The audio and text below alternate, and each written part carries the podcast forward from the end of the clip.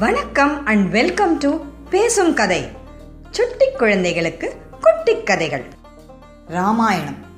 நம்ம பாரத தேசத்தில் தோன்றிய ரெண்டு பெரிய இதிகாசங்களில் ஒன்று முதல்ல நம்ம இதிகாசத்துக்கும் புராணத்துக்கும் என்ன டிஃப்ரென்ஸுங்கிறத புரிஞ்சுக்கணும். அதாவது ரெண்டுமே கடவுளை பற்றின கதைகளை சொல்கிறது தான் அப்போ என்ன டிஃப்ரென்ஸ் அப்படிங்கிறத நம்ம தெரிஞ்சுக்கணும்.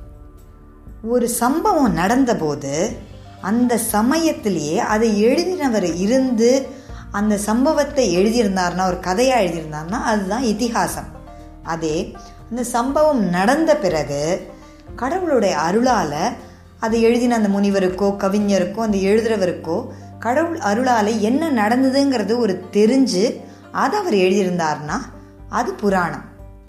ராமர் இருந்தபோதே ராமாயணம் நடந்த காலகட்டத்திலேயே இருந்த வால்மீகி எழுதினதுனால்தான் இந்த ராமாயணம் ஒரு பெரிய இத்திகாசம் ஏன் இந்த ராமாயணத்தை எல்லாரும் கேட்கணும்? அப்படி என்ன இருக்குது இந்த ராமாயணத்தில்? ஏன் இதை எல்லாருமே உயர்ந்தது இதை எல்லாரும் கேட்கணும்னு சொல்கிறாங்க அப்படிங்கிற டவுட் நம்மள பல பேருக்கு இருக்கும். இப்போ ஜென்ரலாக பார்த்தோன்னா நம்ம யார்கிட்டயா பேசும்போது சொல்லுவோம் என் லைஃப்பில் எவ்வளோ பிரச்சனை தெரியுமா? என் அளவுக்கு யாருக்குமே பிரச்சனை இருந்ததே கிடையாது. என் இடத்துல நீ இருந்து பார்த்தேனா தான் உனக்கு தெரியும் இது எவ்வளோ ப்ராப்ளம் இருக்குதுன்னு அப்படின்னு நம்ம அடிக்கடி சொல்லுவோம்.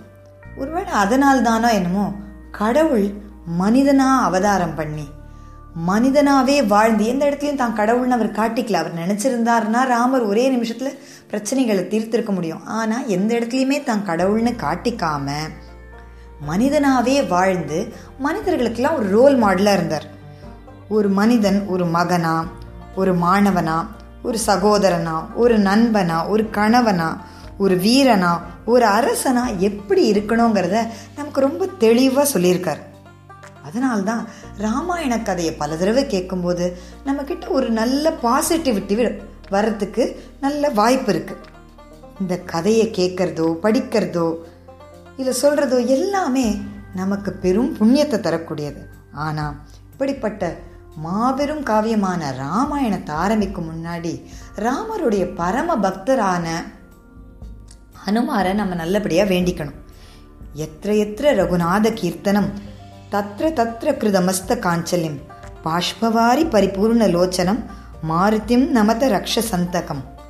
எங்கெல்லாம் ராமனுடைய புகழ் பாடப்படுகிறதோ அங்கெல்லாம் தன்னுடைய இரு கரங்களை கூப்பி கண்களில் கண்ணீர் தழும்ப நின்று அந்த ஆஞ்சநேயர் கேட்டுட்ருப்பாராம் அப்படிப்பட்ட ஆஞ்சநேயரை நம்ம நல்லபடியாக வணங்கி அவர் நமக்கு எல்லா அருளை தரணும்னு வேண்டி இந்த ராமாயண கதையை ஆரம்பிக்கலாம். இந்த கதை உங்களுக்கு பிடிச்சிருந்தா இது போல நிறைய கதைகள் கேட்க பேசும் கதை யூடியூப் சேனலுக்கு சப்ஸ்கிரைப் பண்ணுங்க. நன்றி வணக்கம்.